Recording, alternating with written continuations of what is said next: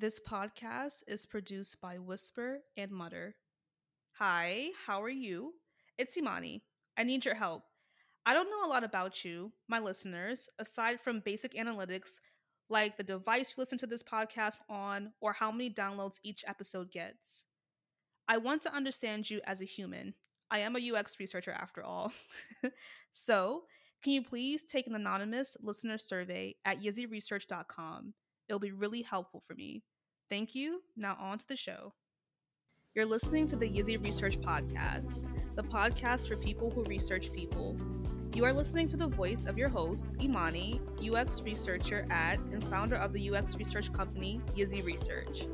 I help organizations understand their users, and I coach aspiring and practicing UX researchers in their career journeys. Melissa is a hiring professional. She's a talent acquisition specialist recruiting technology professionals, including UX researchers. If you've ever applied to a UX research job and wanted to chat with a recruiter to get some inside knowledge, well, here's your chance.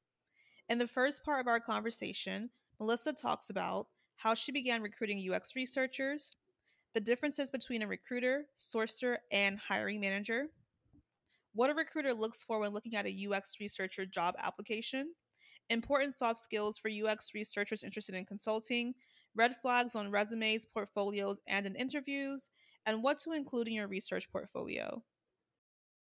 Can you tell us about how you got into recruiting UX researchers? Uh, I started recruiting professionally about five and a half years ago. Uh, I worked in the staffing industry initially, uh, and I worked for a small woman run and owned agency in the suburbs of Chicago. Uh, and fast forward to October 2019, I found myself interviewing here at Kin + And spoiler alert, I got the job. Um, but I began learning uh, about a number of technical roles while I worked here um, or my time here. Um, and due to the nature of our business, um, I got uh, to learn quite a bit. Um, and the rest is history. Um, I've worked on both UXR and UXD roles many times throughout my career here at Kin + Carta. And there's a difference between a recruiter, a sourcer, and a hiring manager. Can you explain to us what's the difference? Because if you're interviewing, especially as a UX researcher, I know personally, I've spoken to all three, and I know the difference between a recruiter and a hiring manager, but I'm not sure what a sourcer does. So, can you explain to us what the difference is between those three?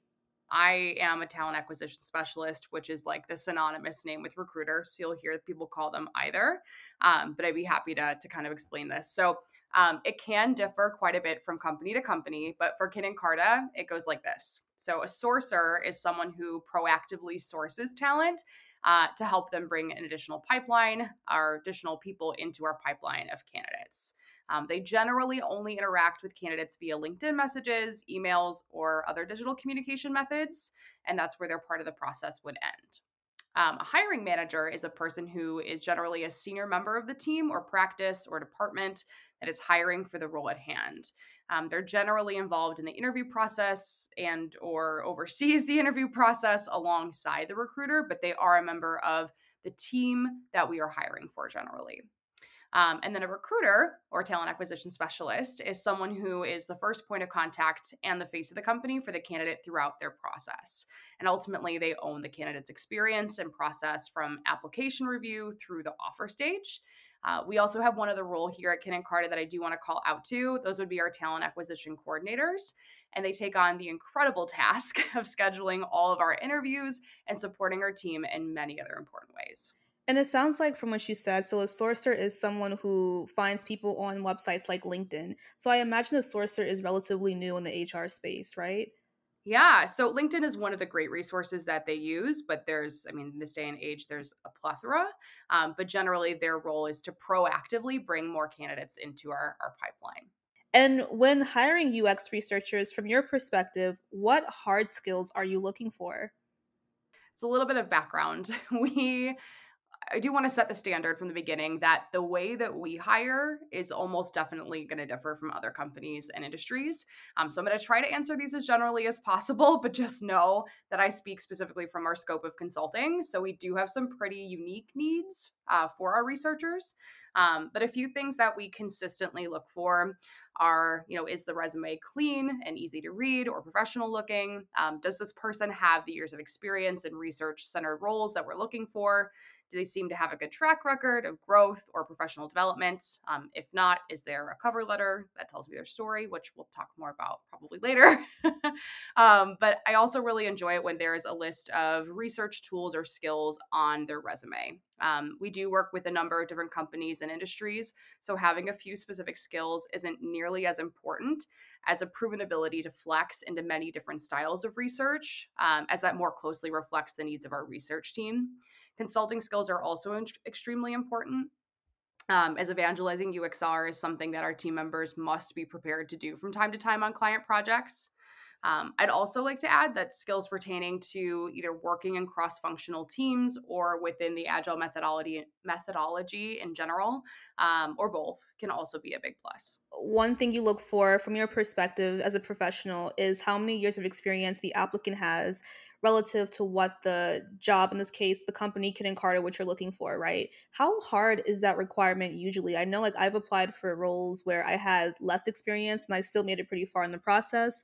So just from your perspective how how set in stone is that requirement for having x amount of years of experience? Like if someone has four years of experience or two years of experience and they see a role that requires five should they just not even bother? What are your thoughts on that always, always, always shoot high. um, honestly, it's never going to hurt anything, right? I mean, to your point, uh, a hiring manager might start off saying, Yeah, we, we really do need a firm five years of experience for this position.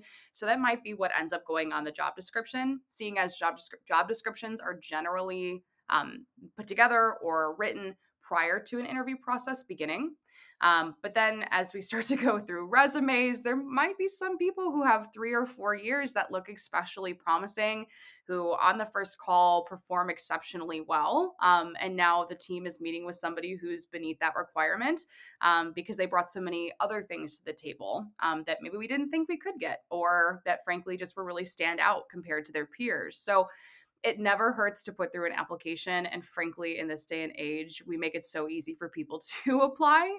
Um, so my advice there is just apply for anything that sounds interesting. Um, you know, if it says a senior position with five to 10 years of experience and you're a junior candidate, maybe not those. But again, I, I don't want to hinder or, or really like discourage anyone from putting through an application. Again, at the end of the day, the worst thing that's going to happen is you're going to get that rejection email, right? Which never feels great.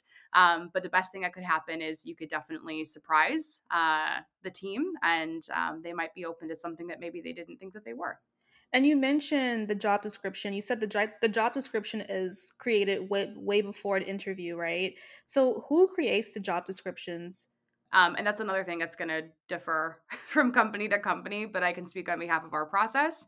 Um, we do try to follow a format um, just to make sure that we're representing the company the same way and that we have some kind of understanding of why we're asking for the things that we're asking for. But generally, our team here and the talent team, um, we, we partner with our hiring managers to put together the best possible job description um, that's not only broad enough to encourage different groups of people to apply, um, but also specific enough um, to really help us find what we're looking for. And when hiring for UX researcher roles, right, obviously you're looking for people who have UX research in their background, right? But do you consider people who may have research, UX research adjacent background? So, for example, someone who has a PhD, so their background is in academic research, or someone who's a market researcher. Uh, we actually have hired people from academic research backgrounds. I think that's probably the closest parallel that exists outside of technology um, when we're talking about research skills.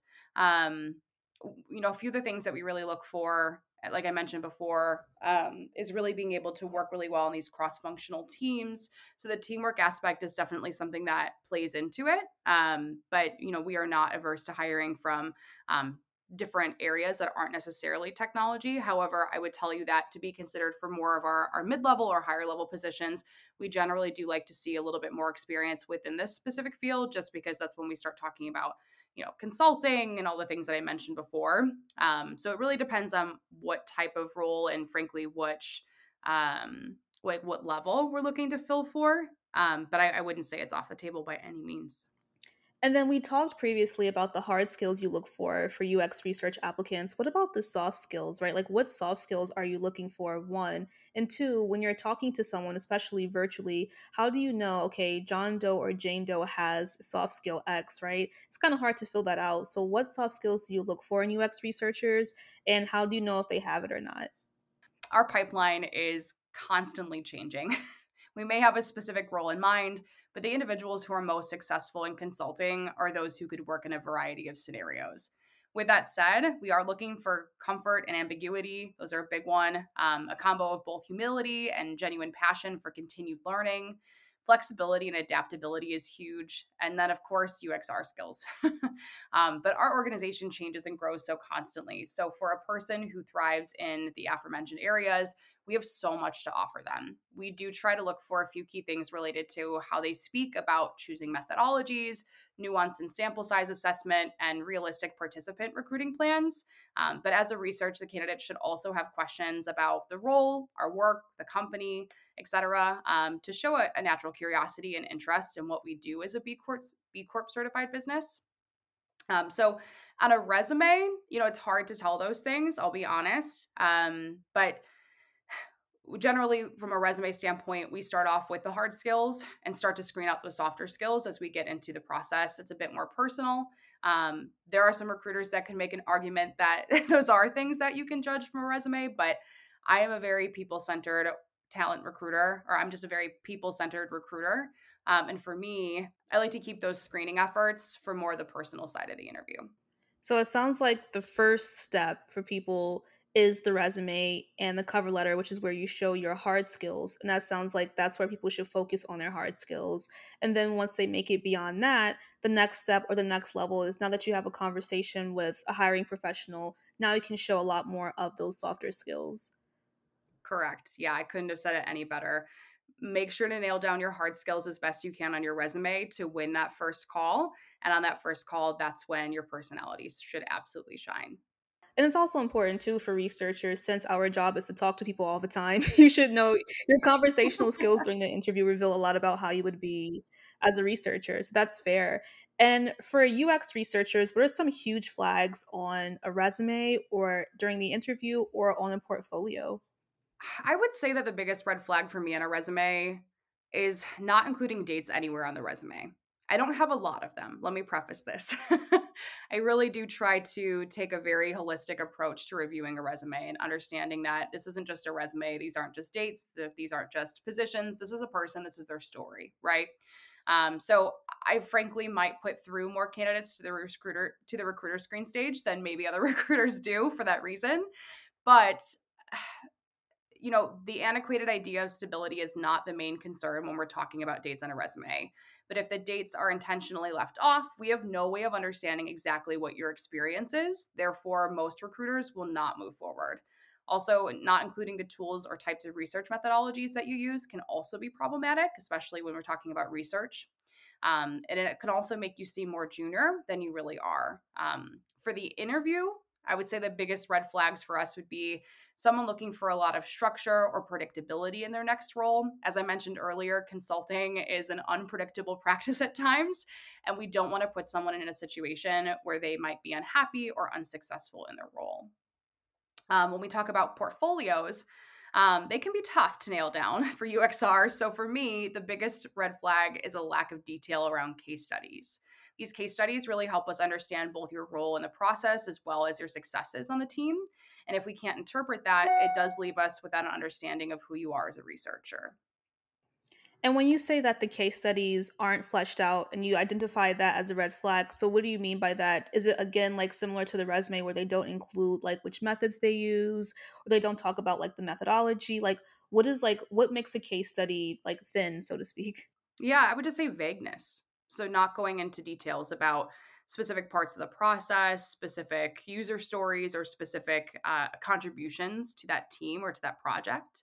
It's really great. I, the rule of thumb I always go for with resumes and portfolios is make it as easy for someone reading, make it as easy for someone reading it who doesn't know anything about what you do to interpret or understand what it is that you did right? Make it as as easy and understandable for those outside of the project to understand what happened inside of the project and exactly what pieces of it that you owned. Um, and so when we go in very vague it can do one or two things. It either one um, can overinflate your responsibility within the position. It can underestimate your your um, it can us mm, it can underestimate your position within the team or the ownership you took, um, or it can make you seem um, just much more junior than what you actually are. Um, it, it, frankly just leaves a lot of gray area for the recruiters um, and for the hiring managers and doesn't allow us to really get a big picture of exactly what your skills and your contributions can be for our team. Yeah, and also another point to that is basically to also to avoid making your application too jargon heavy, right? For a lot of people, especially a lot of researchers I talk to and myself also, sometimes our portfolios can be so wordy and industry specific, right? And it's like, well, people, this is like a foreign language to someone else, right? So sometimes it can be hard, it can be challenging for people to simplify the language because they assume that other people just know what they're talking about or they don't want to patronize other people. But it sounds like you're saying make it plain, make it simple, make it sharp. yes, exactly. But that's a really great point. From a recruiting standpoint, depending on the company, depending on the size of the company, frankly, depending on the size of the recruiting team in general, um, it really depends on who's going to be looking at that portfolio or your resume. And it's safe to assume the person looking at that portfolio is not a researcher. Some cases it will be. Again, I don't want to assume what other companies do, but in most cases or most companies that have formal talent teams, um, it's not a researcher who's looking at it. Eventually, a researcher will want to look at it. And of course, you certainly want to include the important things that they're going to be looking for. But it's also super helpful for a talent team to be able to look at something and have a really strong understanding of it, even if they're not a researcher themselves. So it's definitely a fine line of walking between having it look professional and look in a certain way that a researcher would want it to look like, um, but also have enough dialogue and, and backup information to really help someone who may not have the full scope of understanding be able to at least get a, a general understanding of what your roles and responsibilities were for that specific project or what your main contributions may have been. If you're enjoying this podcast, go to Apple Podcasts and give it a five star rating and a glowing review. Subscribe, follow, Many of you messaged me to tell me how much you like the podcast, but it's even better if you share it with your coworkers, mentees, and mentors on LinkedIn, Twitter, Facebook, Instagram, TikTok, and any other platform I forgot to mention. Spread the love, don't keep me to yourself. also, if you are an aspiring or even a current UX researcher who needs help with your resume, interviewing skills, professional branding, cover letter, LinkedIn profile, and portfolio, consider applying for the Yizzy Research Coaching Program. In the rest of this episode, Melissa talks about the best use case for a cover letter, what she expects to see in a cover letter, hiring UX researchers as contractors, how to navigate discussing salary expectations during the interview, a recruiter's point of view on why there aren't a lot of junior UX researcher roles, and lastly, thinking about culture addition as opposed to culture fit. It sounds like, and you use the word story a lot when you were talking about people's cover letters and their resume, right? But in a way, it is. It's like your professional story that you're telling about yourself. Like you are the author of your story. What type of story do you want to tell? What do you want people to know about you? What impression do you want to leave? What skills do you have? So I like that that analogy of like you being an author and these materials are your story. I, I consider both job seeking and recruitment really a job of storytelling. It, it really is at the end of the day. Um, I've talked to, I have a, a very big group of peers within the talent network. Um, and it's funny, we all agree that, you know, talent acquisition in a lot of ways is just really persuasive t- storytelling. And, you know, my candidate is telling a story about themselves. We're telling a story about our company and, you know, what we're looking for. Um, and ultimately, it's just a matter of those two stories intertwining in a way that makes perfect sense. And when it does, that's when we really have an amazing hire and an amazing opportunity for an employee.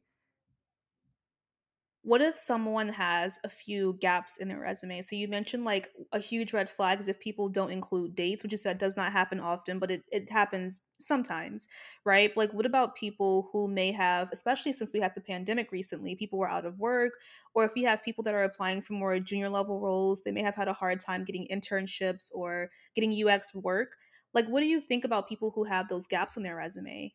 Yeah, it's a, a big hot topic in the recruiting world um, about the concept of longevity or stability or job gaps, etc.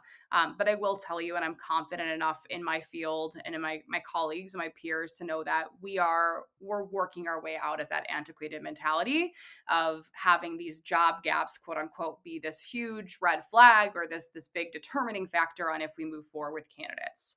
Um, the interview process is becoming much more people friendly, people centric, um, and a lot less, you know, analytical, if you will. Um, and because of that, I see many recruiters not focusing nearly as heavily on those things anymore. Or, um, you know, going back to the concept of co- cover letter that I mentioned earlier, that's really when I look for a cover letter to really help explain some of those things. Now, if there's a, a couple month gap or six month gap, like I, I don't care.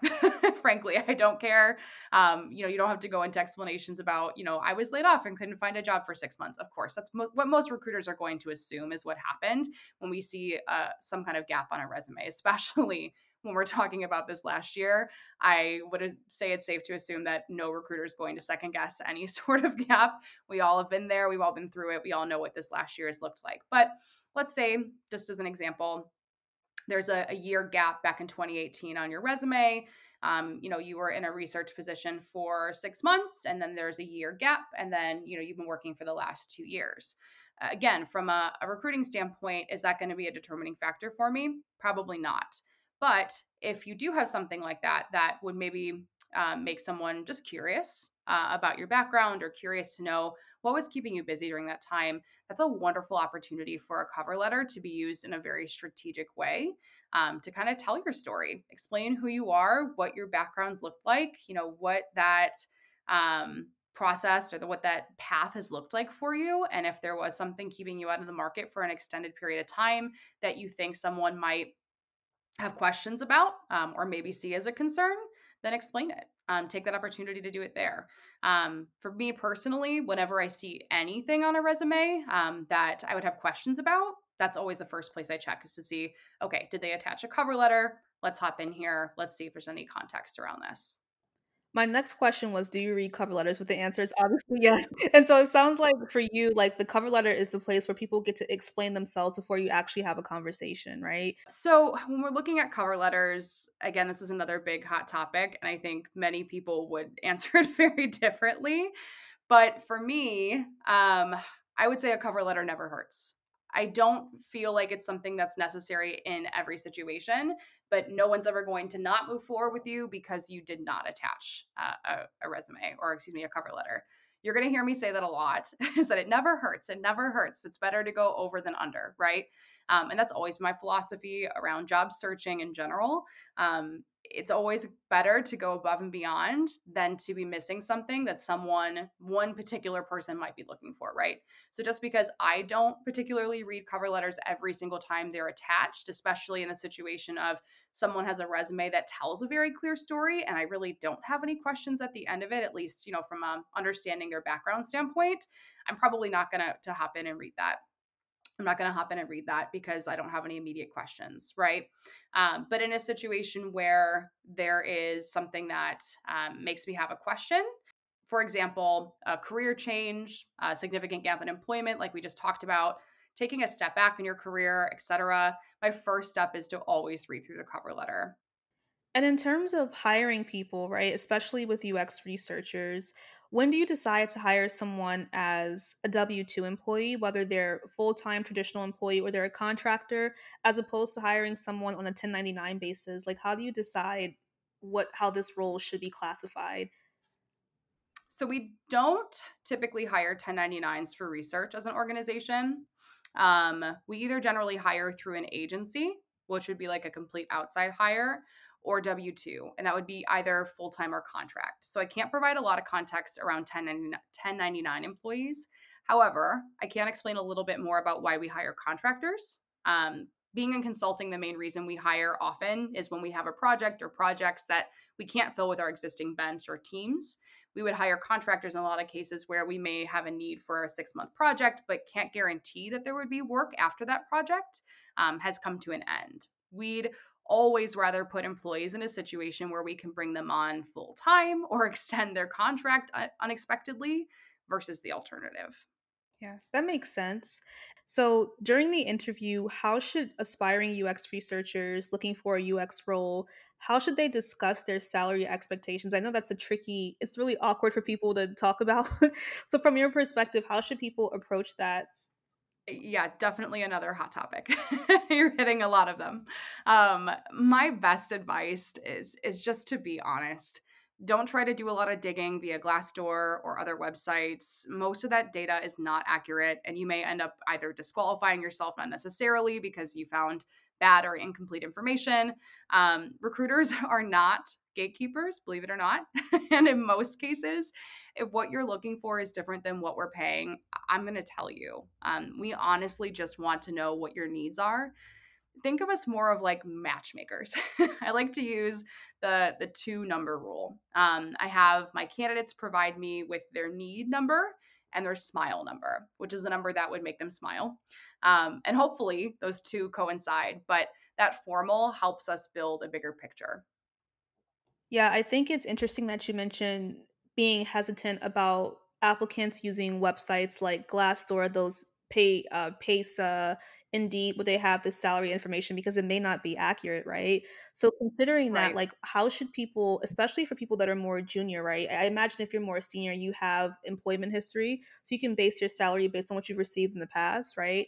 But for people that are a lot younger, let's say someone one or two years out of college, right? How do you figure out how much you you how do you figure out your number So there's there's really two approaches to this and it honestly depends on your personal situation. So there's some parts of it I can give advice on and some things are completely personal and I want to be respectful of that. Um, but if you are lucky enough to be someone who can really take an opportunity to get an opportunity, um, then be honest about that. Again, I'm, I'm going to go back to that probably with everything I say. Just be honest. Say, you know, right now, my biggest priority is finding an opportunity that helps me grow and helps me develop.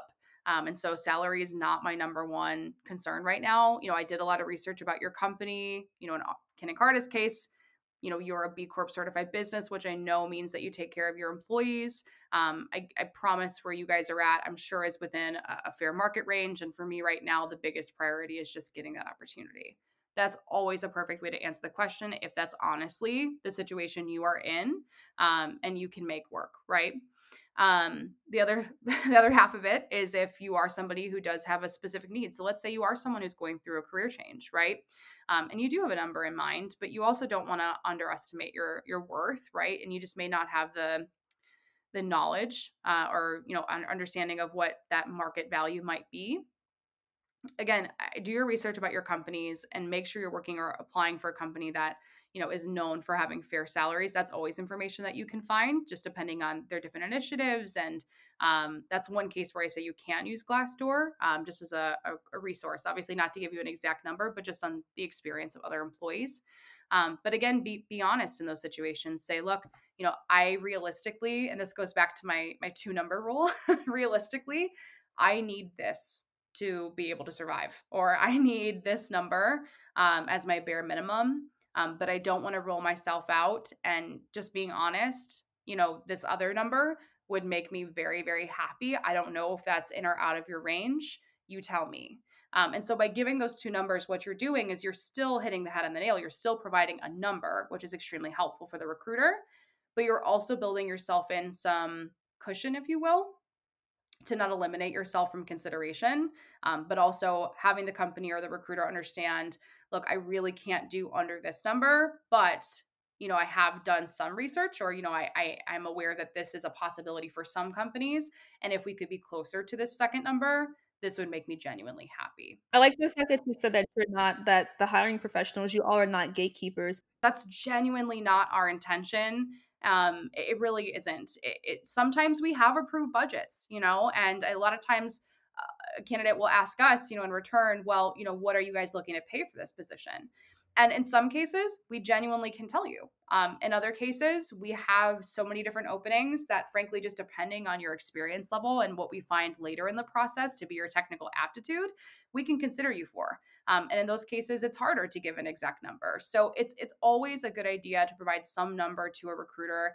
Um, I know a lot of people go that other route because they feel like again the recruiter is this you know big bad scary like troll gatekeeper keeping people out from the company and looking for any reason to not move forward with you. But I can tell you with 100% certainty 99.9% of the time that is not the case. So again following that two number rule is the best advice that i can give. Um, unless you have a very specific range that you know you want to stay within that's fine too. But especially if you're someone who's either newer to the market or someone who's a little unsure about what they could be making or what that fair market value for that role would be it's always a safe bet. Again, it gives you a nice foundational base where you know that you couldn't accept any lower than this, but also saying, you know, but, you know, I, I'm realistically telling companies I'd really, really like to be here. And this is what would make me happy, make me feel appreciated, and frankly, make me feel invested. Yeah, that's great advice. I, I actually was talking to someone a few years ago when I was fresh out of college, and they told me like they were like, "Look, Imani, if someone is contacting you for an interview, they have a degree of interest in you, so you already have a little leverage, right? So you might as well just go for it. So they you have something that they're interested in. So I think that's a good perspective to keep too. And speaking of that, so we had talked about this um, offline. So a lot of companies don't really hire junior level UX researchers, right? At least not as much as they do people at the more senior levels. So what's going on with that from a recruiter's perspective? Oh man, this is a challenging situation that we're in right now. Um, I would say a lot of this is very. I would say a lot of this is is very unique to the last twelve to fourteen months. Um, and I can speak you know, a little bit on that. I mean, the reality is no one has the exact answer, but I have my suspicions and insights from watching how companies have been responding to the effects of COVID. Um, you know, one year ago when the companies when companies budgets were paused and many projects were halted, um, it really shut down the hiring market almost completely. And fast forward to winter or spring of 2021, and suddenly businesses are beginning to recover. And suddenly everyone is looking to take on projects that realistically had due, de- due dates in either spring or summer of 2020. So, where companies used to have more time to ramp up and have a little bit more predictability in regards to their projects' timelines and start dates, which allowed for time for training and getting more junior employees up to speed, Today, we're lacking that luxury in most cases, and the need is for those who can jump in immediately. Um, it, it will slow down in a good way, and the world will catch up. And when they do, my prediction is that we're going to see a boom in needs for junior candidates across the board, either in junior roles, internships, apprentices, or apprenticeships, etc. So basically, like, there's no time to train more junior researchers because you have these projects that had deadlines from like literally last year. you need people who already have confidence in their skills and already have X years of experience. That makes a lot of sense. I think people will like to hear that. and you know, I, I'm I'm well aware that I'm probably just scraping the surface of like the business impacts of COVID, and I'm sure it it's like an iceberg where there's so much more underneath it that I can even begin to talk about. But just from my experience and what I've seen from you know my scope of being a recruiter, um, I can see that being absolutely one of the reasons that we see um, a little bit less junior hiring these days. Um, and I, I, don't expect that to be something that's exclusive to our industry or our business. Um, again, I've talked to a few of my peers who are working in the talent departments of many other companies and many other industries, um, and they're seeing a lot of the same impact. Um, but again, I, I, have every faith in the world that this is a temporary problem, um, and we're probably going to see just a absolutely massive rush and need for these junior candidates, um, hopefully sooner rather than later.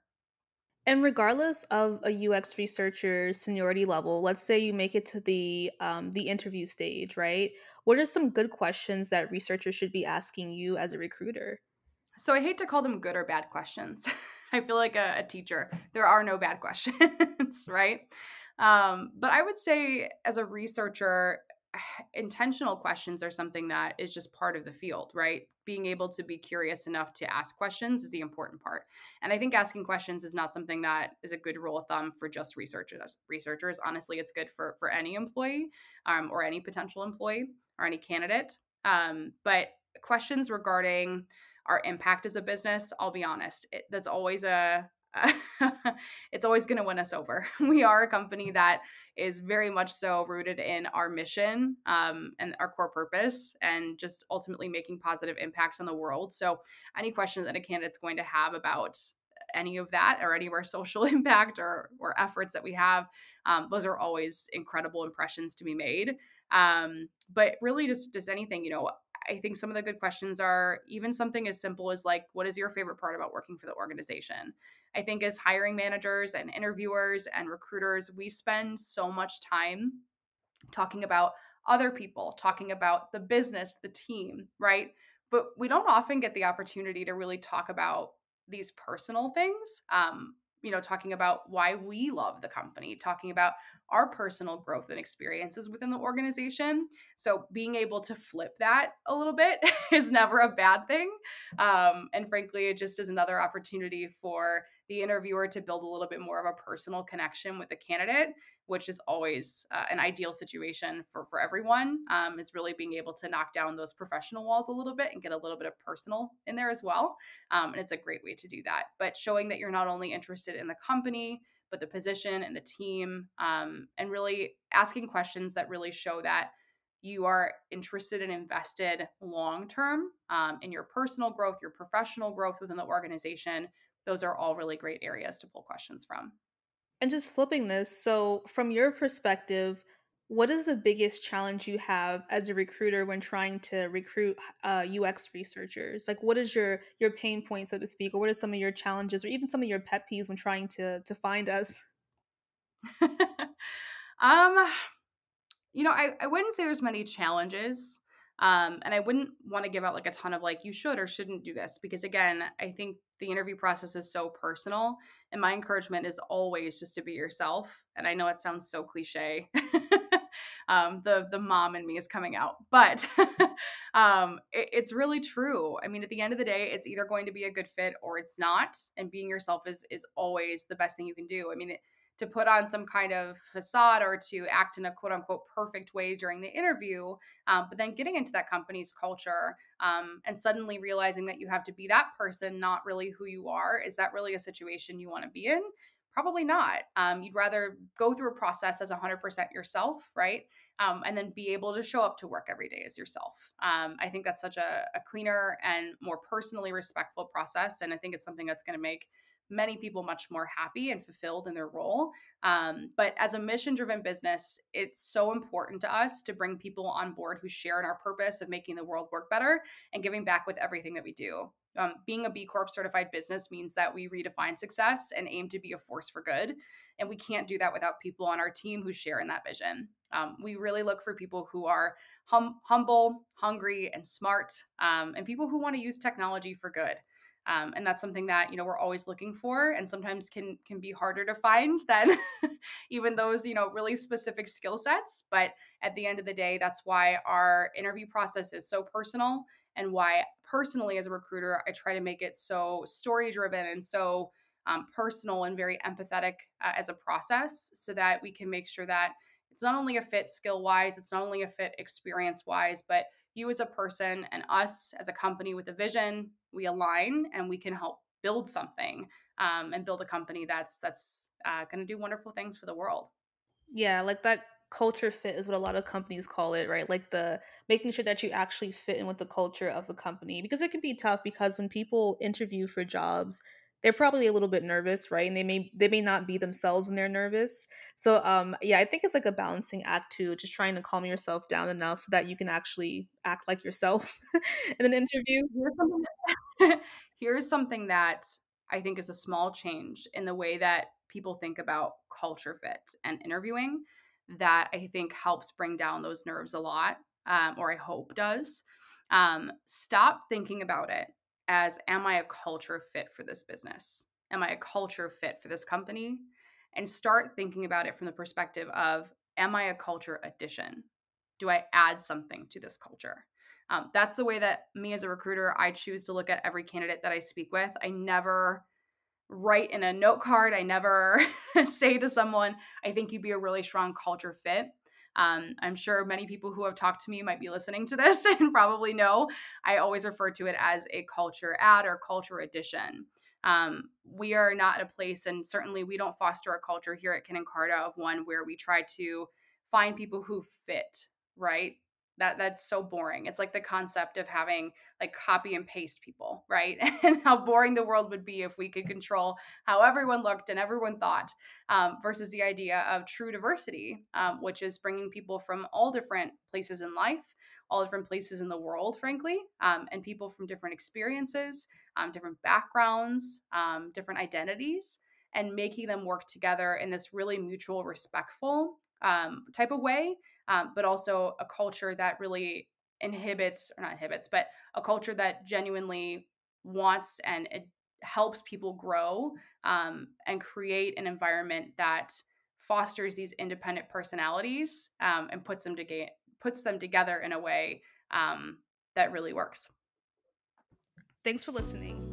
Don't forget to take the listener survey on YizzyResearch.com. Give this podcast a five star review on Apple Podcasts and follow Yizzy Research on Twitter and LinkedIn. We'll chat soon.